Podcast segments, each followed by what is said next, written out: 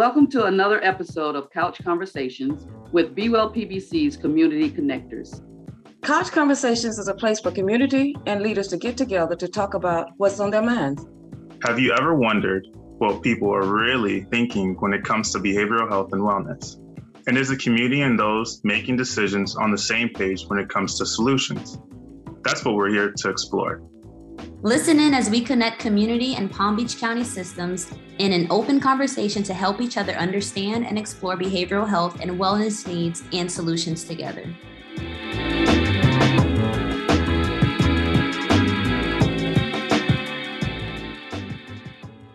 On the couch tonight, we have our community couch members and our brain health members. We are going to do a round robin style introduction by saying who we are, what we do, and what brought you to the couch tonight. We will start with the project director of Healthier Boynton Beach, Ricky Petty. Ricky, tell us a little about Healthier Boynton Beach, the role you play in the Boynton Beach community, and the partnership with the Caregivers Club. Good evening, everyone. I'm Ricky Petty, and I bring greetings from Healthier Boynton Beach. I have the I have the pleasure of serving as the project director. Uh, we appreciate the opportunity to partner with Be Well PBC and also the Caregivers Club on this wonderful event. For those that may not be familiar with Healthier Boynton Beach, what we are is we're a health initiative funded through the Palm Health Foundation. Our lead agency is Pathways to Prosperity, and our mission is to improve the lives of family caregivers in the city of Boynton Beach, more specifically 33435 zip code. Uh, we have three objectives. One is to raise awareness about family caregiving. Two is to educate caregivers about the resources and services that's available to them. And three, to promote health and wellness. I'm so excited about this evening and I look forward to the conversation. Um, at this time, what I would like to do is introduce a phenomenal woman, uh, one of our planning team members for our Caregivers Club. Uh, with no further ado, I introduce to you Miss Angela T. Williams. Good evening, good afternoon, whatever time it is, or wherever you are. My name is Angela T. Williams of Say What Enterprise, which means wellness, health, activity, and teamwork, where we focus on your wellness and not just your weight. I am a proud, proud, um, I'm going to call it a member of uh, the community of caregivers with Healthier Boynton. Um, we are a, again, a Healthier Boynton is a community driven um, club that we inspire, support, and improve the lives of caregivers. And as a just a former caregiver, my mom just passed away. She transitioned on June 8th with Alzheimer's. My dad had Alzheimer's, and um, God blessed me with the um, the privilege of taking care of both of my parents. At the Caregivers Club, we we love on one another, we learn from one another, we also listen to one another, we laugh with each other, and we also cry with one another. So we cover all those bases and we get together to encourage again and inspire and motivate. And guess what? Sometimes we get to hang out and really have some fun. we really enjoy those times. So thank you so much, um, Ricky Petty, for all that you do with Healthier Boynton Beach. And thank you so much. Be well.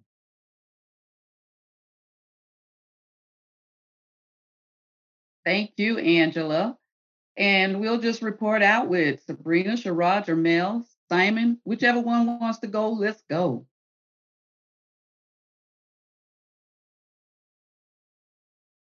Okay, I'll go first. um, hello guys, good afternoon. Like she said, wherever you are, if it's morning or evening. Hi, my name is Sabrina Ramillion. I currently attend Palm Beach State College. I also enroll in the Honors College at Palm Beach State. I am majoring currently in nursing, and I plan on transferring to Florida International University or Nova Southeastern University. It really depends on how things go. Um, my minor actually is behavioral neuroscience. Um, I'm interested in neuroscience because um, when I moved to America, I noticed a lot about the brain when I was volunteering at the hospitals, and I also had an uncle that had a um, personal experience with um, neurological disorders. So it has piqued my interest to go into. So yeah. Thank you, Sabrina. Good evening, good evening, everyone out there in the internet land. My name is Jamel Mans, and I'm a resident of Pahokee, Florida. I serve as a church administrator at First United Methodist Church Pahokee and also Canal Point United Methodist Church. And it's really kind of a cool thing because Healthier Glades Pahokee, their office is on the campus of First Pahokee. So I get a chance to connect with Miss Annie Eiffel and all the wonderful things that she's doing in the Glades area, uh, Pahokee specifically, um, often. So I am here tonight by her invite. And also, I'm excited because we have Dr. Lisa Weesey on the call as well. And I serve with her um, in the Glades as a faith based health educator for brain health. So I'm excited about dialoguing with all of us tonight to see what we can do to continue to help in our communities here in Palm Beach County and literally throughout the world. So let's have a great discussion. I'm on my couch, I have some coffee, and I'm ready for some answers, and I'm also ready for some questions. So whenever you're ready, I'm ready. All right, Jamil. Hey everyone, I'm Sh- I'm Shara Hill Lavin. I currently work for Healthy Mothers, Healthy Babies as a prenatal outreach educator.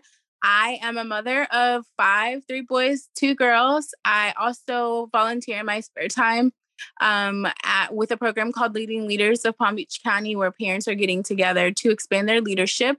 I'm a member of the EC Link Steering Committee and the EC Link Planning Committee, and it's 40 parents who get together nationally to bring change um, and, and make changes within early childhood systems. Um, evolving around policy change and equity. Super excited. I'm new to the Be Well team. I'm just happy to dive in and I'm ready for some questions and ready for some answers as well. All right. Okay. Simon. Hello, everybody. Uh, my name is Simon Sapot. I am a resident of Boynton Beach. Uh, and uh, I am the primary caregiver for my wife, Mindy. Um, and I'm here uh, to share my experience, uh, my journey uh, from what I, I didn't know uh, to what I learned, what worked, what doesn't work. I'm here to help anybody that is uh, struggling or needs uh, someone to talk to. And um, thank you very much for inviting me. Thank you for joining us. And before we go on to our Brain Couch members, we I would like to mention that this Couch Conversation edition is a partnership with Healthier Boynton Beach and the Caregivers Club. Now I'm going over on over to the Brain Couch, and Henriette, Tequesta, and Lisa, you're welcome to just chime in. Okay, thank you so much. Uh, I hope that I don't cut out. If I do, I'll have to move from my couch to closer to the router. Uh, but I'm I'm so thrilled to see everyone here and grateful for Mr. Mans representing our group. He's incredible, and I'm I'm just so thankful that to uh, hopefully be starting to make a little bit of a difference out in the Glades area with trying to increase awareness about Alzheimer's disease and related dementias and brain health and the importance of uh, early detection, you know, because there are things that you can do. Um, and I'm distressed to hear that you had to care for both parents, Angela. Wow, that is that is intense. And we have an active caregiver here, Simon. So I'm really looking forward to tonight's conversation. Thank you. Thank you. Good evening, everyone. My name is Tequesta Alston, and I am a very, very active member of Healthier Boynton Beach community, as well as their marketing and their caregiver program. I am currently a community liaison with Brain Matters Research, where your brain matters. And I am an active educator and outreach coordinator and my passion is brain health, getting people to understand how great brain health is so that we can prevent memory loss and so that we can move on from that. I also am a caregiver facilitator for support groups in the Boynton Beach and Palm Beach County area. So, with that being said, I'm here to share my experience, my strength, and my hope so that and, and answer and receive questions and learn at the same time from you all. And it's so special to be here on the couch with you all tonight. Thank you so very much. Thank you to Questa and Henriette. Oh, yes. Hi, my name is Henriette. Thank you very much for inviting me to participate uh, here. Um, it's a, a little different because what I mostly do is work in a laboratory with little rodents and stuff like that. So, and we studied um, the effects of exercise on brain health, uh, basically by putting them on little running wheels and seeing how that affects their learning and memory and how it affects the growth of their neurons um, in the brain. And I hope that some of that, um, you know, applies to humans and translates to humans. Um, so, um, I'll be happy to to talk about that kind of work if that's of interest to the group. All right. Thank you, Henriette. And just a reminder, this is just conversation. We are going to have conversations. Anyone can ask questions. If I don't see your hand, raise your hand. Or if you want to put it in the chat, go ahead and put it in the chat. And also know that on social media, we may have questions coming in from that. But to jump this conversation off, I'm going to start with a question to the couch, to the community couch. When you think about brain health, what is the first thing that comes to mind for you?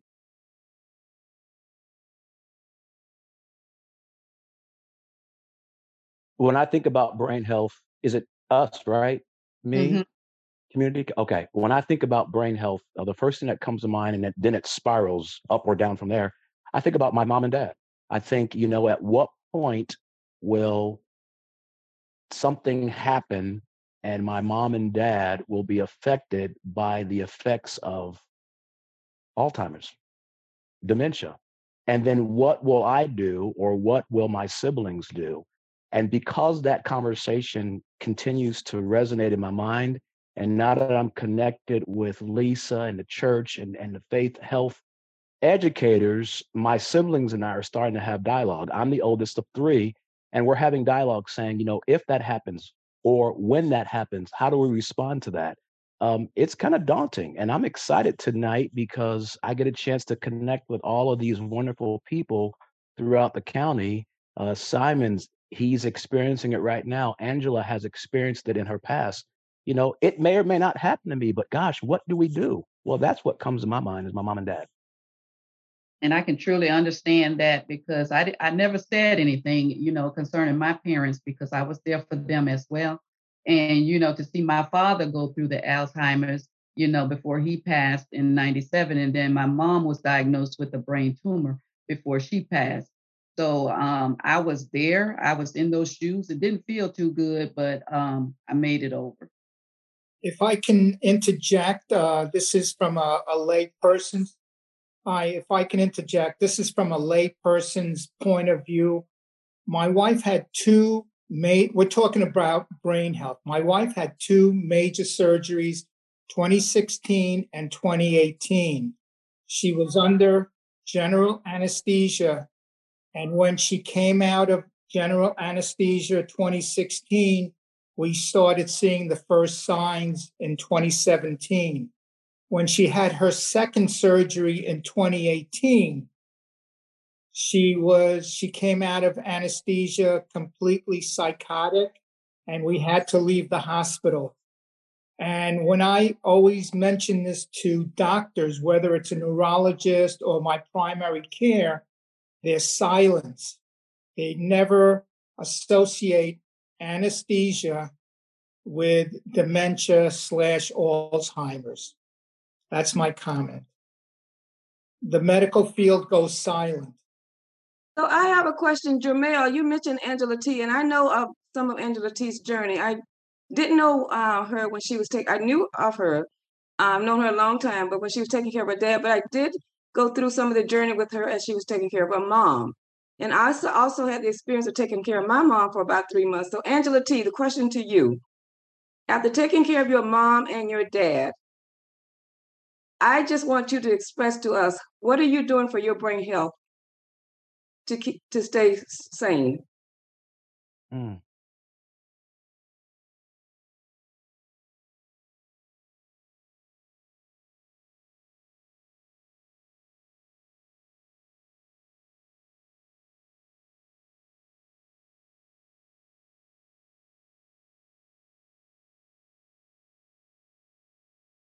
Listen, I thank you so much for that question, Ms. Rosa.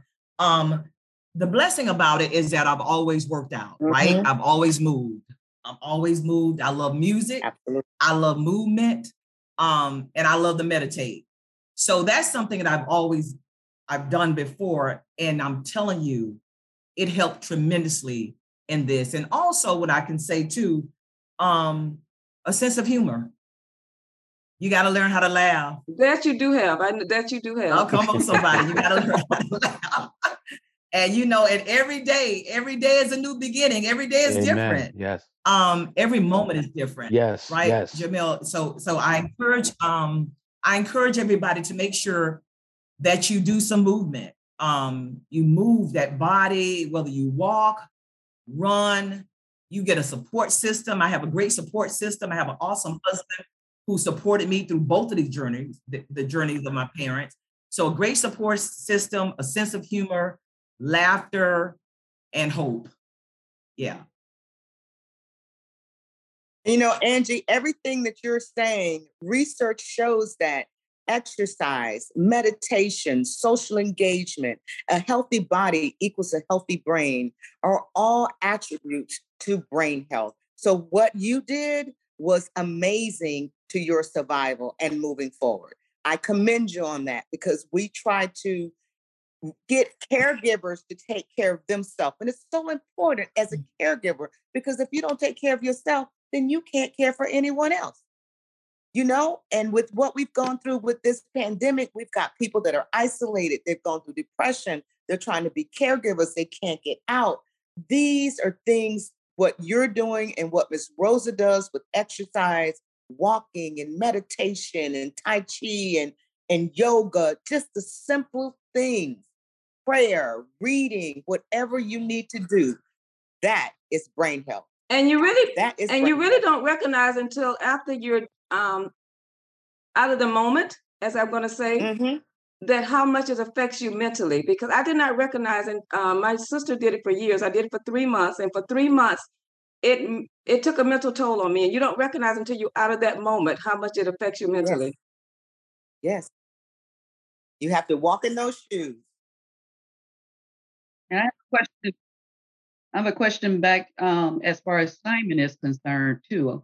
Um, simon i'm hearing you know a concern as far as uh, the doctors are going a little bit silent when you ask them certain questions and i want to refer this question back to um, the brain health members, you know, and something like that. He's dealing with, you know, that quietness, but at the same time, I'm hearing you guys saying, you know, the exercise, you know, the meditation and all of this. But at the same time, suppose he can't get his mind off of what he's trying to get answered. And therefore, he can't take care of himself because top priority right now is trying to get some answers as far as it when it comes to his wife. So, what type of uh, of advice or whatever it would be that you would give Simon at this point? Well, uh, yes, Dr. Van Praag, go right ahead. Yes. Um, well, I think that the question that Simon is asking is legitimate. Is the I mean, it is a research question that scientists and doctors are asking. Is there a link between um, general anesthesia or certain, you know those procedures and uh, maybe changes in brain function, or if there is underlying dementia, will that become more apparent as a result of such a procedure? But I think that the um, uh, there is no conclusion yet like the results are mixed people don't know. So i think that what what's what he is picking up on is that basically that the doctors do not know the answer yet and they cannot um, say to him yes yes or no this was the case. But it is a it's a very good question and it's being researched. Thank you. Yes and i would i would suggest that you know if you have a doctor who's not answering your question time to get another doctor. Yes. You know, honestly, you know, uh, unfortunately, there is a, a uh, right now um, providers. We have many wonderful providers who are really committed to trying to maintain brain health and understand the importance of early detection and screening and trying to initiate treatment earlier in the process where it may make a difference. Um, and but there's still a lot of providers aren't really aware of that or um, are still focused on the stigma that was associated with Alzheimer's disease for so many years. We're starting to see that change. You know, it's kind of like the cancer um, uh, event, you know, that used to be when you said cancer, it was like, oh my God, it's a death sentence and nobody could talk about it. And it was hush hush. And so, you know, we're trying to get dementia to that point also. And just to clarify for the audience, Alzheimer's disease is the most common type of dementia. There are several types that we uh, routinely see in this community. Uh, but anyway, so you know, um, you know, if you're not in a position where you feel like you can talk honestly with your doctor and say, "Hey, you know, I found this that you know they are looking at, um, you know, post-surgical dementia, post-anesthesia dementia incidents, or delirium incidents associated with those things." You know, if you can't talk to them about that, then um, you know, because sometimes as providers we think we're up on thing, but I've had patients come to me and say, "Hey, did you see this study? Did you see that study?" You know, it's always good to be able to have that dialogue with your doctor. And if you're not comfortable, then you might want to think about finding another. One. Also, also to add to that, to add to that, don't be afraid to ask your doctors questions.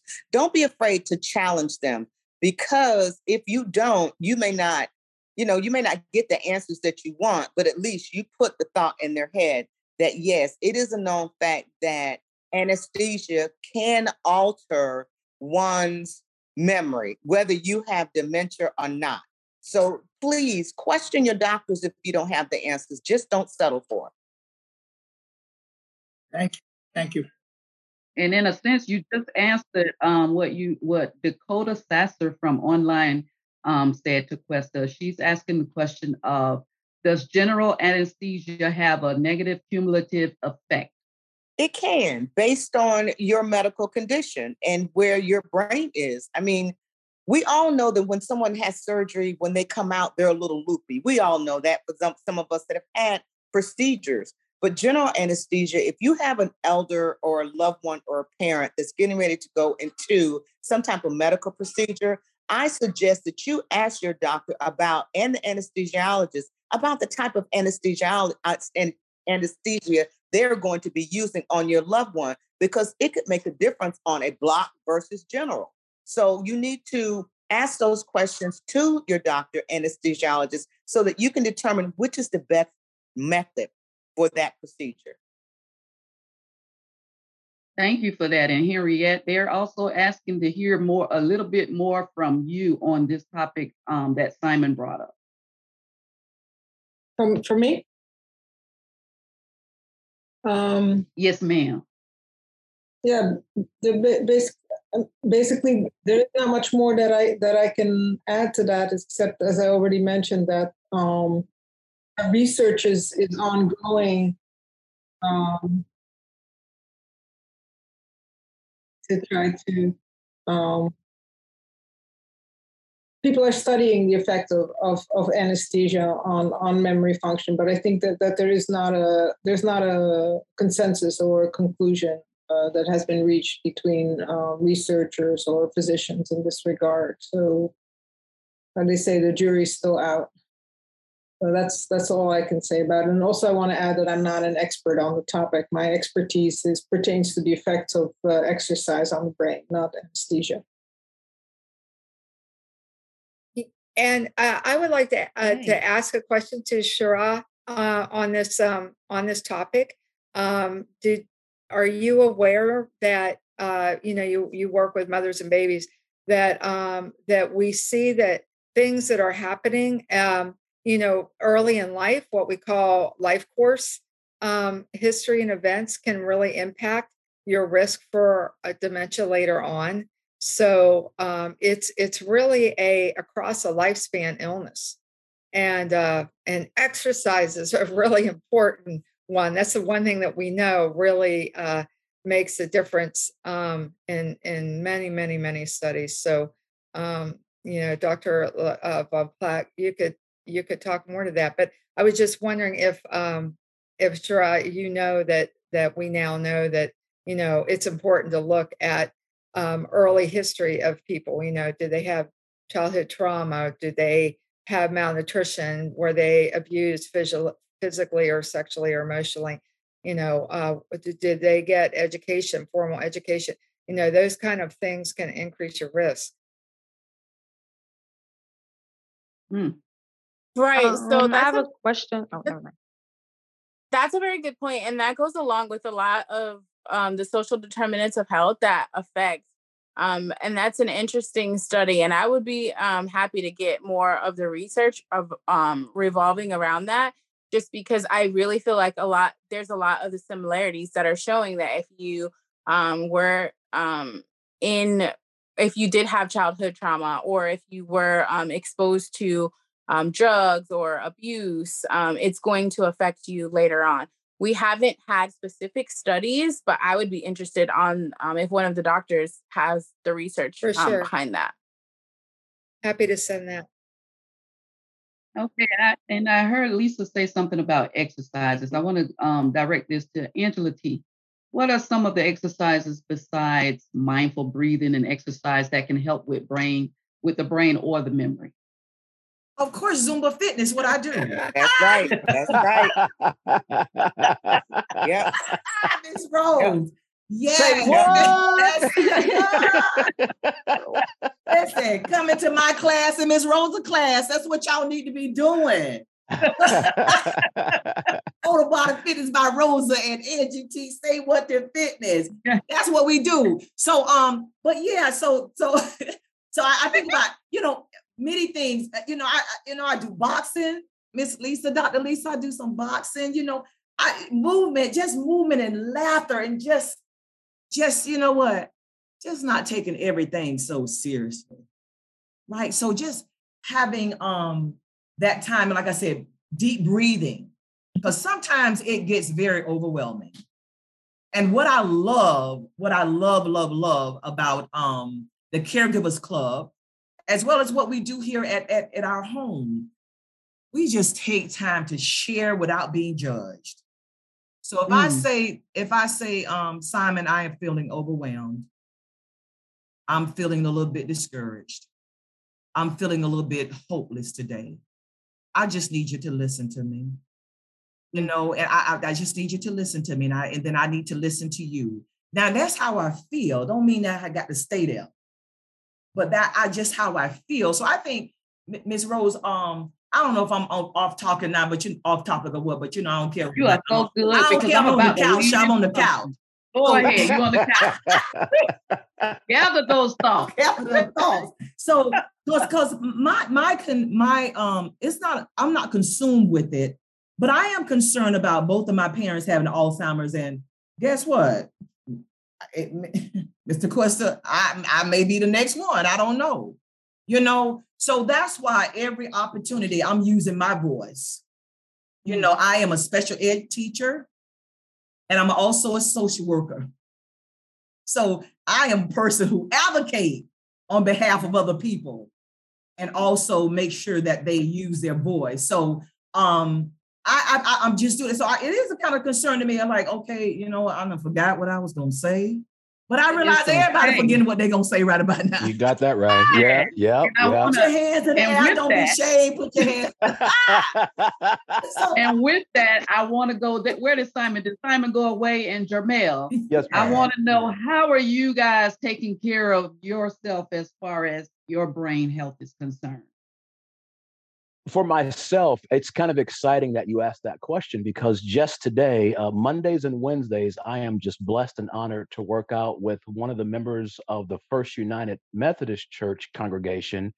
And I'm probably going to butcher the age, but she's 80 plus. She's 80 plus, And she and I get a chance to work out Mondays and Wednesdays. And it benefits her but it also benefits me. It keeps me active. Angie T, it keeps me moving. It keeps me moving. You That's know, right. She she shows up at 3:30, so I get a half hour in the gym before she gets there, and then she and I get an hour together.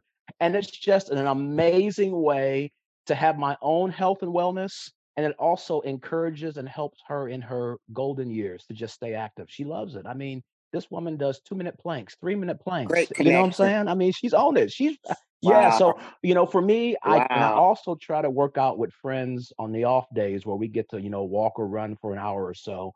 It's very important to me that that I try to stay active in my 40s because I know when I hit the 50s and beyond, things perhaps may happen, um, and I'm aware of that.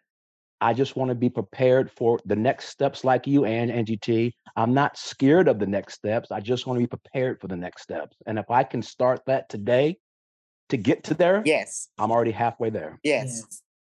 Never too late. So Henry, Henrietta, I want to go back to since we're talking about exercise. I want to go back to because I'm just a little um. I want to say inquiring minds want to know. you talked about exercises of the brain. Now, Angie T and I are familiar with exercises for the physical body. Now, when I think of exercise for the brain, I think of crossword puzzles. Um, so can you can you talk a little bit more about that? No, no, no, no. I'm sorry if, if I if I didn't come across. Actually, um, exactly what Angela is doing, uh, Zumba. That's excellent. So any type of um, aerobic activity, running, walking, dancing, bicycling, swimming. Okay, thank you those for are clarifying, excellent because I for thought- brain health. The, the, there's no there's no evidence that the crossword puzzles or Sudoku or uh, does anything. The the thing that benefits your brain is moving your legs and your arms, your body, and um, and, and getting your heart rate up. Thank you for clarifying because I was thinking of like crossword puzzles and that kind of thing.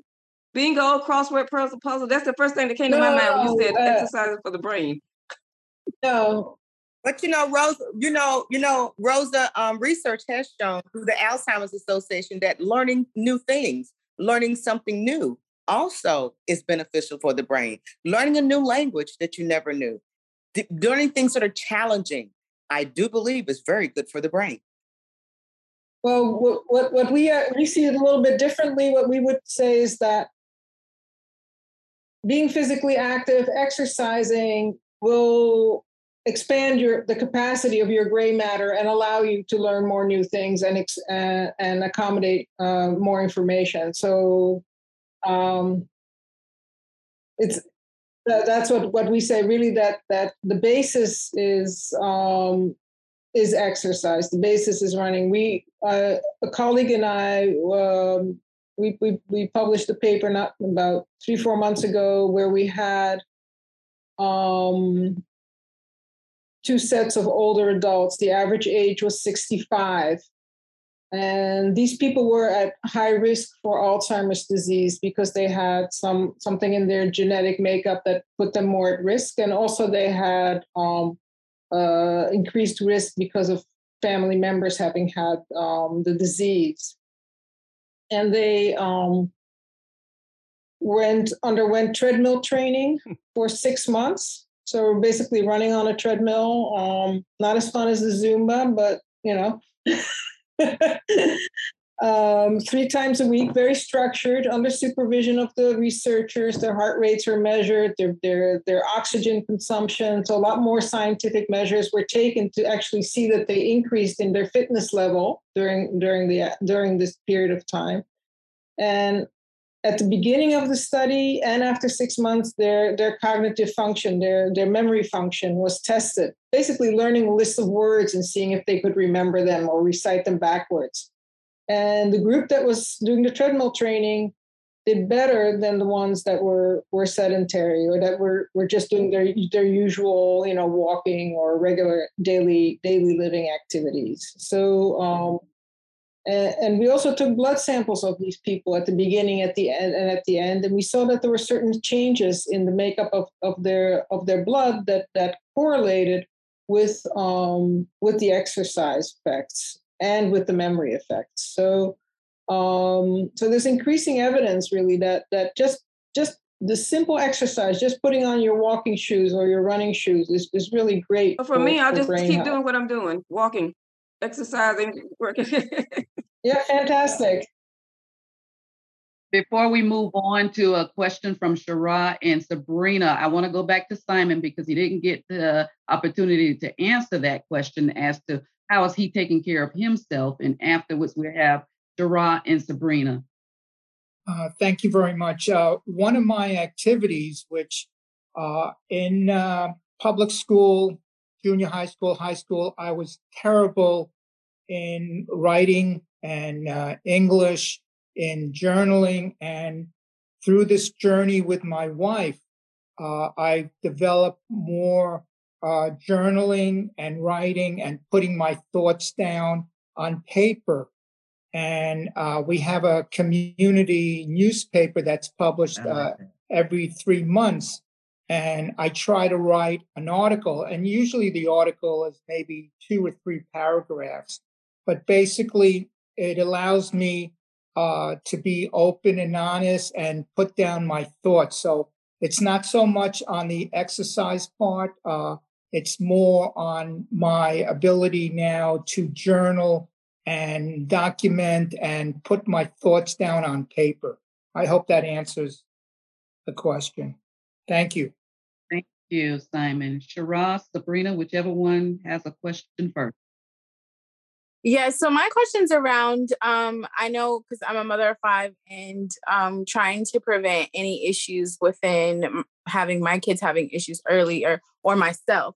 Have there been any studies regarding technology um, around how now we're on this Zoom call, and over the last two years, everyone's staring at a screen, or they're staring at their phones, or they're just constantly um, involved. Is are there any studies of showing that that is detrimental to our brains or um, to the development the developmental um, stages of a child's brain? Because I know um, our youngest, she's one, and she's already into technology, into her phone, into a tablet. So, are there any studies of how that would negatively impact um, brain development or um, later on um, cause issues with brain development for Alzheimer's or dementia? So I, I can tell you that um, you know we have studies that show that children who spend more than two hours a day on screen time activity score lower on language and thinking tests. Um, and uh, this is an NIH study, National Institute of Health study uh, that's pretty well known. Um, then they say if it's more than seven hours, it can actually thin your the lining of your brain. Um, so, uh, but the bigger question is, is if you are spending all that time uh, engaged in the screen, you're not socializing. And we know that um, that's a risk factor for increased dementia is um, decreased socialization. So it, it's really important to limit that screen time. Yes.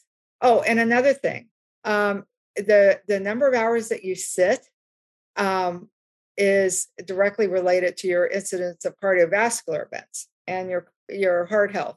And your heart health is related to brain health too. So there's a lot of reasons why, as a society, we need to be moving away from so much screen time. Thank you.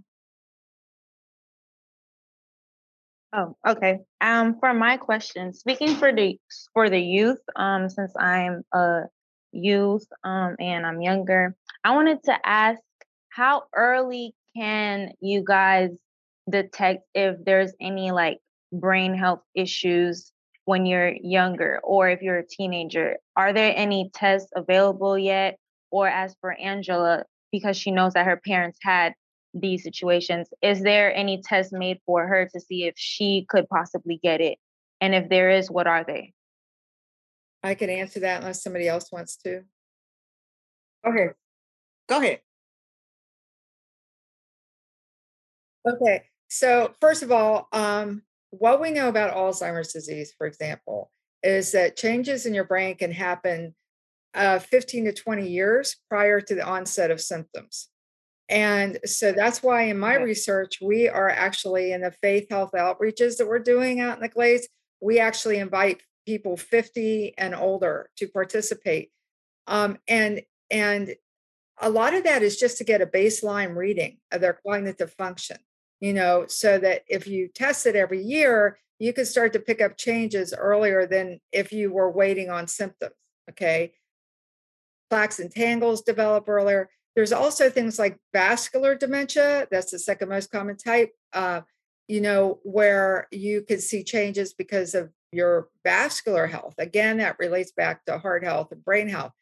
Um, as far as very young, you know, when you're talking about teenagers or 30s, 40s, um, a lot of times, um, if we know that someone has a parent who has had dementia, we will recommend that you get an APOE4 genetic test because that will look to see if you've inherited the gene that puts you at higher risk and it's a certain type of that APOE4 gene. Um, Dr. Van Praag could speak to this more, but it doesn't get, mean that you're going to get it. It just means that you're at higher risk, you know. Okay. Well, do they recommend it for everyone or it's just like a thought? They haven't made it mandatory. No, absolutely not. You know, um, and and we do have something called early onset Alzheimer's disease. You know that usually we don't um, detect until there are symptoms in an early age, and that's a real problem because people with early onset they progress faster. Um, you know, they progress faster right. in their illness. So you know, um, you know, 50 on up, I think you ought to be getting screened. Uh, below that, look at family history, um, talk to neurologists. Another thing you can do is you can get into some studies who are tracking people over a long period of time who have family history, you know, things like that. But to add on to mm. that, getting involved in brain health while you're young, you're, it's you're never too young. You're never Amen. too young to get involved in brain health, exercise, do all those wonderful things, yoga, stay physically fit, keep your mind active. You're never too young to to get started. Amen. Thank you. And uh, Dr. Uh, Weesey, I heard you say something about the numbers of hours that you sit. It affects the heart health, which is associated with the brain health. Is there something written like in a pamphlet that perhaps we can start passing out to employers about all of this sitting and Thank you. my that was my thoughts exactly. If I'm uh. working and I I'm active, that's that's my thoughts. If I'm working, how wait a minute. I I'm active outside of work, but for the 8 hours or 10 hours or 12 hours is, that I'm working, it's a beyond my control to, no, to be no, um, it isn't. You got to stand up and work. That's right. You got to get a standing desk. That's Even right. if you got to buy your own or put it on the kitchen counter our dean at our College of Nursing, Dean George, she stands all day except for when she is eating lunch. And in fact, that's who I heard about this from. Yep. Yeah. And stand, those standing stations are awesome because I have exercise modalities underneath my mat.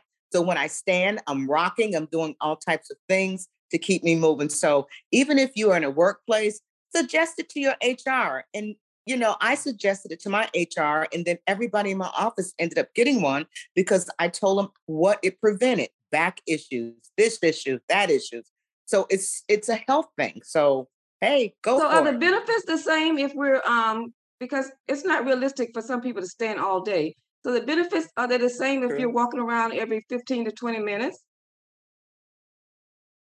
Yeah, that's a great question. Um, I just know that the, the the study that came out suggests that people who sit for seven to ten hours or more a day are more likely to have a heart attack or stroke than those who sit five or fewer. Um, when I mm. just looked it up now, um, but um, but um, I think that you're good if you can get up every couple hours, take a break, ten, do ten minutes. I think that's going to take care of it. Yeah. Yeah. yeah. Oh. Yeah. So um, mm-hmm. this is from a study in the Annals of Internal Medicine. Um, it contributes to early death with your sitting. People who sit for more than 13 hours a day had a 200% greater risk of death. Wow. This is very interesting. Less than 11 hours. Wow. I better get up and let's get That does not apply to That's you, right. Angie. That does not apply to you. Well, you know, most of us have these smart, we have these smart watches now that tell us when to stand, when to walk, when we've reached our goals. So set your true. watches. That's what they're for. Yeah. And that that article That's does kind of answer your question. A highlight from it is participants who moved more and sat less, meaning less than 30 minutes at a time, had a 55% lower risk than those who sat for 30 Right. minutes at a time. That's mm. right. Mm. So if I, I'm sorry, if I may, um, Doctor, um, you mentioned the test call, is it APOE fourteen? A- Is that what you said? APOE four. APOE Four. And Okay, because I just turned sixty. And um, so I may need to get me, you know, get get in on that test right there. Yeah, so uh, you know, you can go on to the Alzheimer's Association website and sign up for their uh, studies. You can also, how I, my mother had Alzheimer's disease.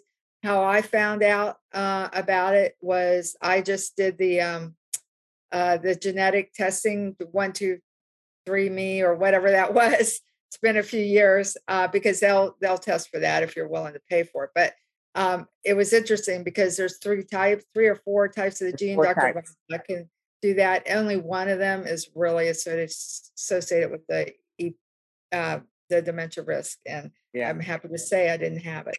But it's it's really good to know. So what does that Yeah. consist of? So my other resource would be uh, Mr. Questa. I will be seeing Mr. Questa regarding Yes, that. we. That's my I can help you with that because we definitely So a have that couple. in our in our office. Awesome! Woohoo! Woohoo! At That's no charge. No charge. Okay. Free Wow. No charge. Free? Is that free? F R E E. Y'all heard that, right?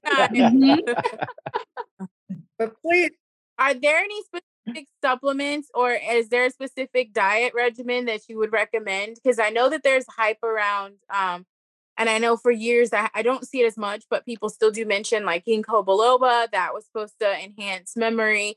Is there any true science behind that? Um, and I know sometimes they say the amount of water you drink. So are there specific foods or supplements that we should be taking that are continue? I mean, I know you want to have a well balanced diet, but there is there like a specific like actual you can say if you take um bee pollen that's going to improve your white matter or or whatever the um, vitamin or supplement would be I'm so glad you asked that. I'm sure uh, Dr. Van Praag and I are going to say no to that question. Um, as far as fruits, yes. Um, uh, fresh fruits and vegetables are awesome. They have antioxidants, which help. And Tequesta, you can talk to this, can't you? So I'll let you talk about the fruits.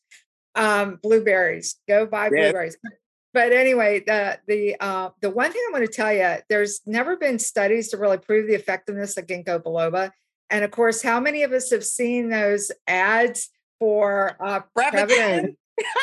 Yes, Three you times a know, day. every time I see it, I want to go buy some because it's so convincing. and Um, it's so expensive.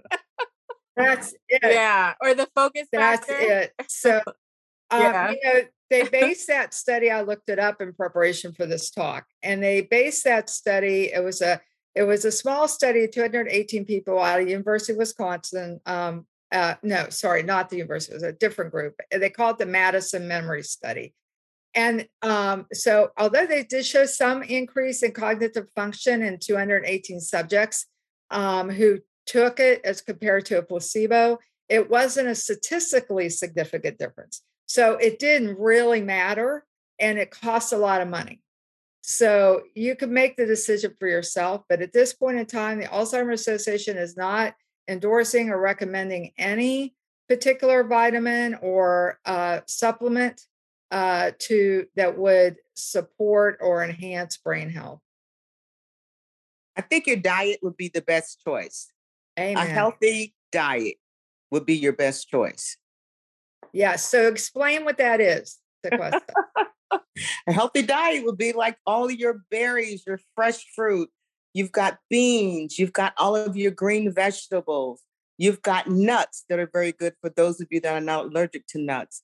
Um, you know, those are some of the components that would really develop a well rounded diet. Cut back on your saturated fats. Make sure that if you're eating meats, they're lean meats.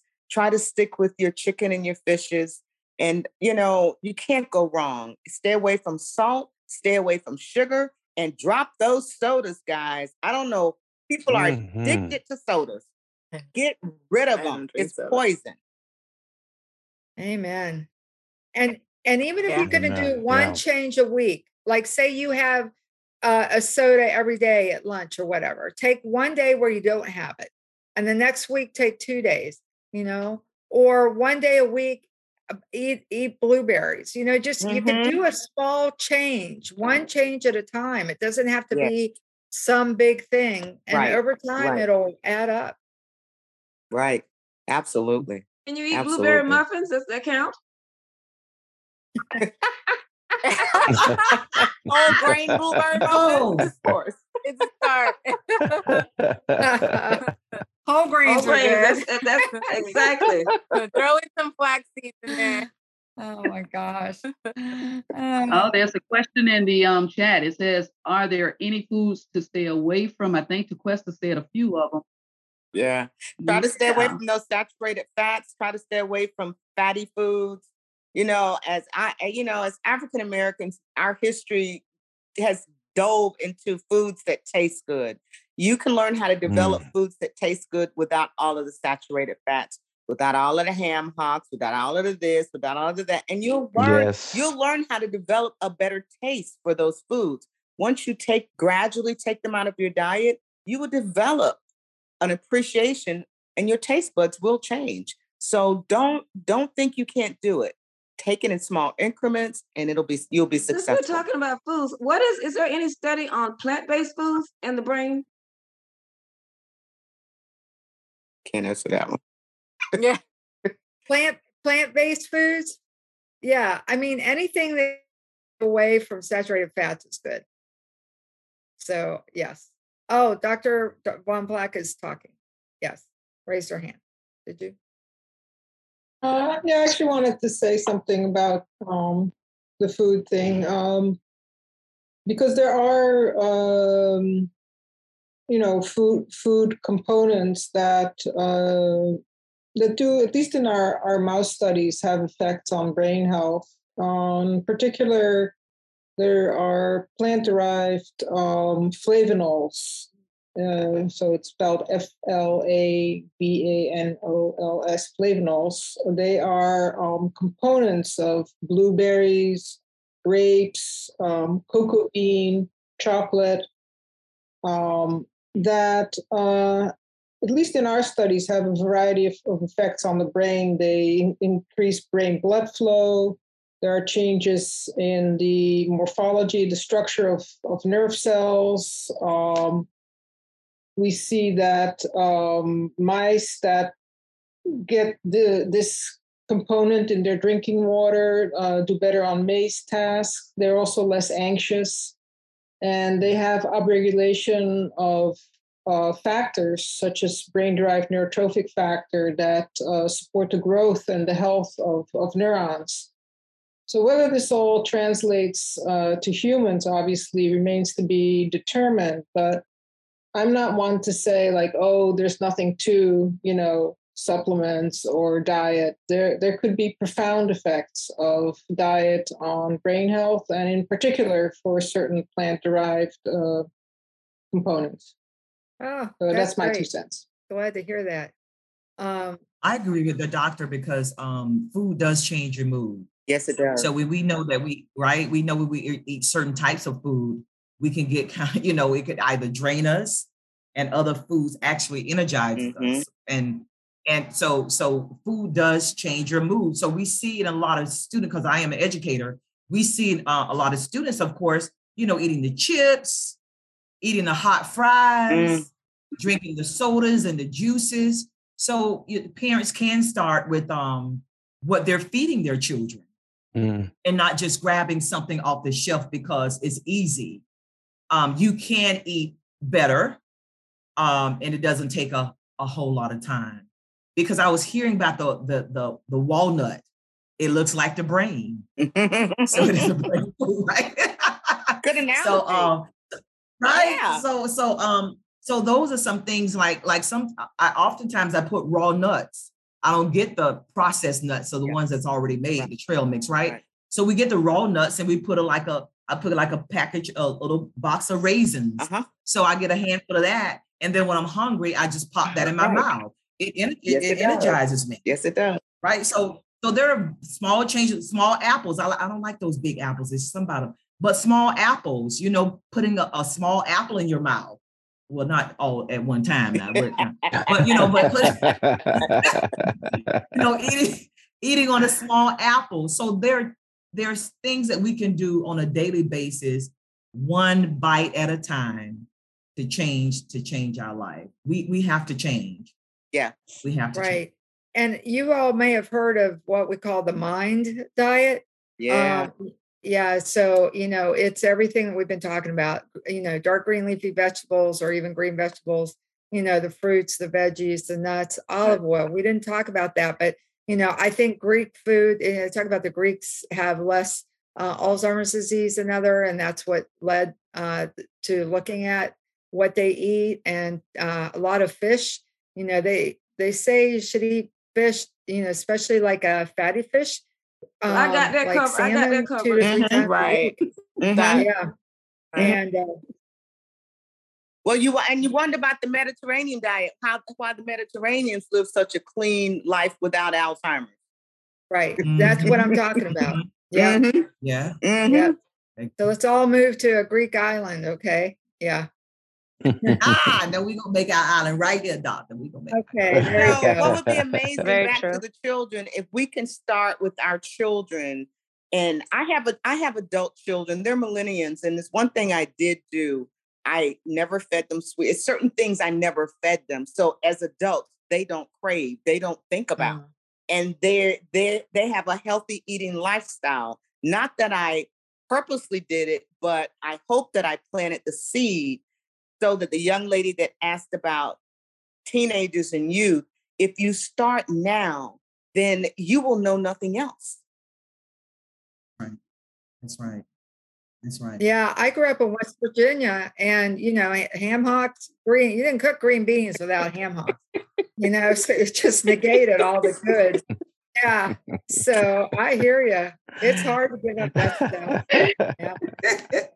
I think, but for, but Sabrina, for I see your hand it's up. hard to get what's all they Yeah, have. I was gonna um Sorry, I was saying, but for some, it, they cook it because it's all they have. Right. There has to some type of a recommendation because I know coming from Louisiana, um, Mm. a lot of the families you cook what you were able to afford. Yeah. So Right. I think just being able to figure out what the choice, the healthier choices are, that Mhm. might help. Mm-hmm. Yeah, that's right. Yeah, to fall back on what Miss Alston was saying, um, I was born in the Caribbean, raised and born. So when I moved here, it was kind of really different coming to school and seeing all the different chips and all that stuff because they don't really sell that to you or give it in schools because they know like that's what the kids are gonna crave, that's what they're gonna want. Everything is kind of like homemade and you have to actually buy it or make it. So I would say, um, how would the community be able to i don't know talk to the district to make more of that incorporated inside of the schools? And just like she was saying for the p for the families with lower incomes that can't afford the organic stuff.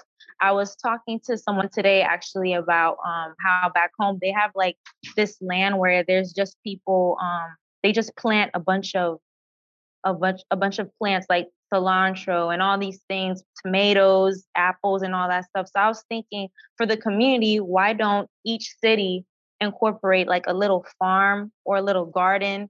And anyone that doesn't have any um, money or lower income families can just go there and get those organic foods to make food at home. I, I was talking about that literally today because we were hydro making these hydro plants. That's cool. I don't know That's how to explain it, cool. but yeah, so I was just thinking like that's that should that that would be a good idea to incorporate in each city. Like each city would make a plant or a garden or a farm or something. It doesn't even have to be that big. Everybody would just pitch in, volunteers would come in and just plant a bunch of plants. Colleges, students, college students like to do experiments like that. So even if the parents or um, older people wouldn't have time to do it, the younger kids or like people from high school, kids that need volunteer hours, you know, try to make them pitch in some way, somehow for those people can, so they can get those organic foods and incorporate it in their um, But fortunately, lifestyle. we do have quite a few communities that have that now. There's just not enough. Mm-hmm. We do have a lot of community gardens now. Boynton Oh, okay, has okay. one. Delray has a community garden, but it's just not enough. We need more. And we need to educate people on how to Got it. How to grow things. I mean, I have a little garden that I grow, but Definitely. you know, it, they're there. We just need more. Mm.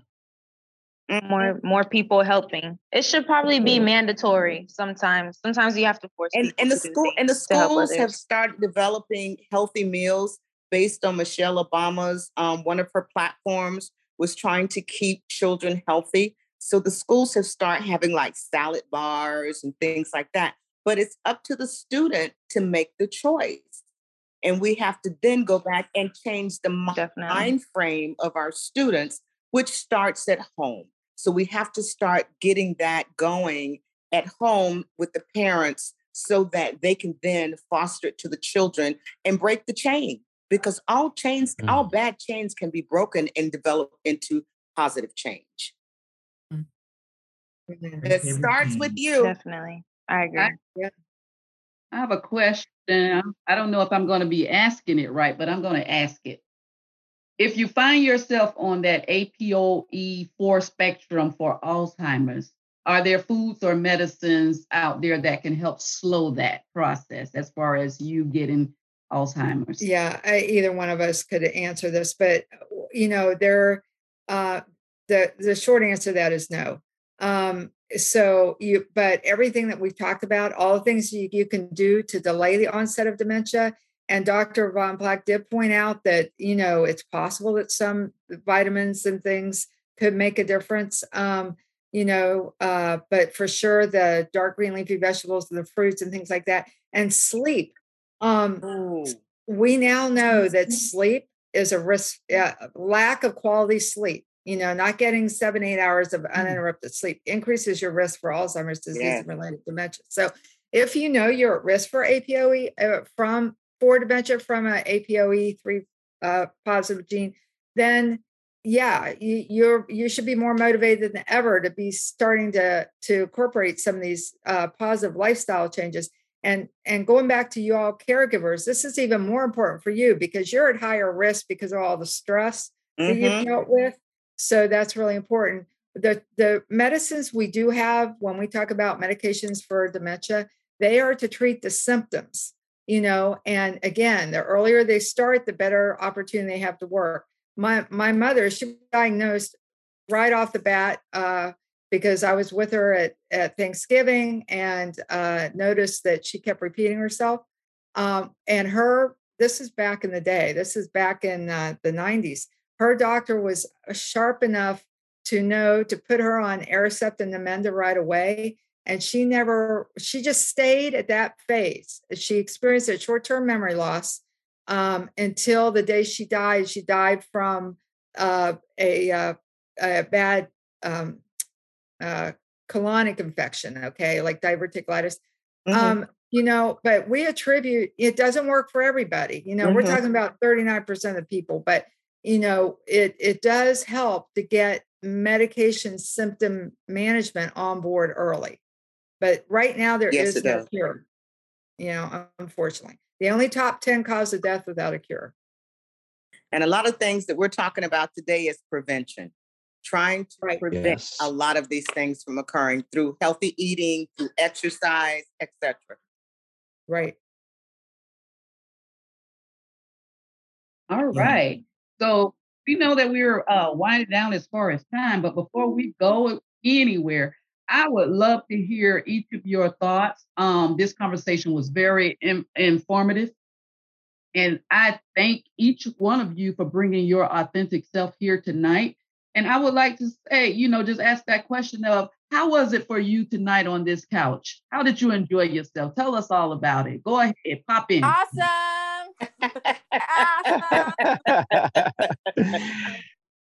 You know, this was an, an enjoyable experience. Um, if I may give a quick shout out, a, a quick PSA announcement. This Sunday, at First United Methodist Church of Pahokee, uh, Dr. Lisa and uh, a few others, we're having a health fair where we'll be doing some brain screening and um, we'll be doing some A1C screenings and some kidney screenings. So here in Pahokee, 491 East Main Street, First United, 12:30 p.m. We're having a health fair. So all of those folks in the Glades, if you want to come out for a free health fair, please join us. I have enjoyed being on this couch tonight, and I look forward to seeing all of y'all again on the next one, mm. if it so shall happen. Thank you for having me. Thank you for coming. Thank you for coming. Who else want to give a little shout out and want to tell us how your experience was on tonight? My experience was great. I liked it um, being on the couch because I actually learned a lot, especially being um, younger and getting to know all this information at such a young age. Definitely will start making the change here and right now. Thank you for having me. Thank you, Sabrina. This is TK. Oh, I was going to say, Oh, yeah. can you hear me? Yeah. I would say that it definitely has me reevaluating how I work from home. And maybe I should go get something to stand up. Um, they have desks where you can extend it and you can stand. And I'm definitely going to look into that. Yeah, because I sit down for hours at a time. I work out a lot, but I still do sit down for the majority Absolutely. and work Yeah. and stare at a screen. Standing workstations are great. Henriette, I saw that hand. Uh, Henriette, I saw your hand go. Oh yeah, yeah. I just wanted to thank everybody, and it was a great conversation. And I just wanted to say for, um, especially for the young people and the people with the who have who have young children, is that don't underestimate the benefits of exercise while you're young. That's when your your brain has the greatest plasticity, and you can build up reserve for a lifetime. Yeah. That reserve is awesome. Huh? Now, now's your chance. I just want to say thank you so much for this opportunity. Um, I, I just wanted to give a, a, a shout out. I'm thinking about how uh, healthier healthier Boynton uh, treated us. Um, I was one of the caregivers, as well as uh, Rosa, that we um, we had a massage, you know, a facial, a day at the spa. Amazing. It was amazing. It was amazing. So I wanted to give a shout out to them because it, it is causing me to have a massage every month. There you go. And write it off. Yeah, write it go. off on my on my wellness business. Amen. Somebody. There you go. So uh, you know, you know, continue to do that because I have I get one every week um because and I and I and it goes to my insurance and it's part of my wellness plan. So it keeps me lubricated, oiled up, just like you do a car. You keep yourself tuned up. It is amazing Yes. what a massage can do. Yes, yes. Keep it up. And the last thing I wanted to say, the last thing I wanted to say is about being a caregiver. I was reading somewhere where it says, um, love, love, love, love doesn't make it easy. It just keeps you there. Right. So it's Mm. yeah. I was reading that and it says, so I thought about my parents. I was like, as much as I love them, God knows it was sometimes I wanted to give up. But I know I I, I it, it kept me there Yeah. because my parents took care of Yeah. us. So guess what? I I- it, it- I just I needed to take care of them, and I've seen the fruit from my children's to my children's children. So so I, I'm just grateful. So caregivers, guess what? It could be a blessing. It is a blessing is. to be able to care for someone else, but make sure you care for yourself first. Amen. Amen. That is awesome. Listen, I want to thank everyone out there in the listening audience tonight. I want to thank each one of you on this couch tonight with me. I mean, we're not on the same couch, but we're on couch. um, so thank you, thank you, thank you for all you know for all you've said and done. Because I'm sure that when others who has not come on the couch tonight, when they hear this, they're going to get so much out of it. You know. So I love it, love it, love it. And at this time, I'm going to um, please stay on. I told you there were bloopers. Uh, but TK, I'm going to hand this over to TK right now because TK has an announcement to make, and I'm going to let her close it out. Come on on, TK. Hey, can everyone hear me clearly? Yes. All right. Yes. So the announcement that I wanted to make, well, did everyone enjoy the the couch conversation that we had today? Yes. Thank you so much for the invitation. Yes, yes, yes, All right. yes, yes. So that's great to hear. Um, the cool thing about our conversation is that you'll have the opportunity to hear it back. And then all of the other conversations that we've had in the past, where the community connectors are actually launching a podcast. Um, and the first podcast will drop at the conclusion of this conversation. And if we have any podcast listeners, you can find it out on your favorite platform or Apple, Google, Spotify, Amazon Music. Or I'm going to drop the link in there as well in the chat, but you can also find it at couchconversations.org. So we've had conversations similar to this, but on different topics. Um, our first episode was with 211, and that was, well, basically all of our conversations that we have with um, systems and the community um, have been amazing. So we have some with, two, had one with 211, we had a funders edition, um, prime time and ELC edition. Um, a school district with Palm Beach County was our most recent one before this, where we talked about um, COVID a lot in the school system. And it, I just want to say for that one in particular, it gave you a completely different outlook on what the school district is doing to protect the teachers and the students. Um, but basically, all of these couch conversations that we have allows people to share their experiences, but then also perspectives and be able to learn a lot that you did not know. Um, so, if anyone would want to listen in more on those conversations or future conversations that we'll have, you'll be able to do that again at couchconversations.org. And that will um, launch after this call. Okay. Thank you. Thank you. And I'm going to put that in the, the chat too. All right. So I believe that concludes us tonight, but please do not go anywhere. Listening audience, good night. Thank you for coming. Thank you. Have a good one.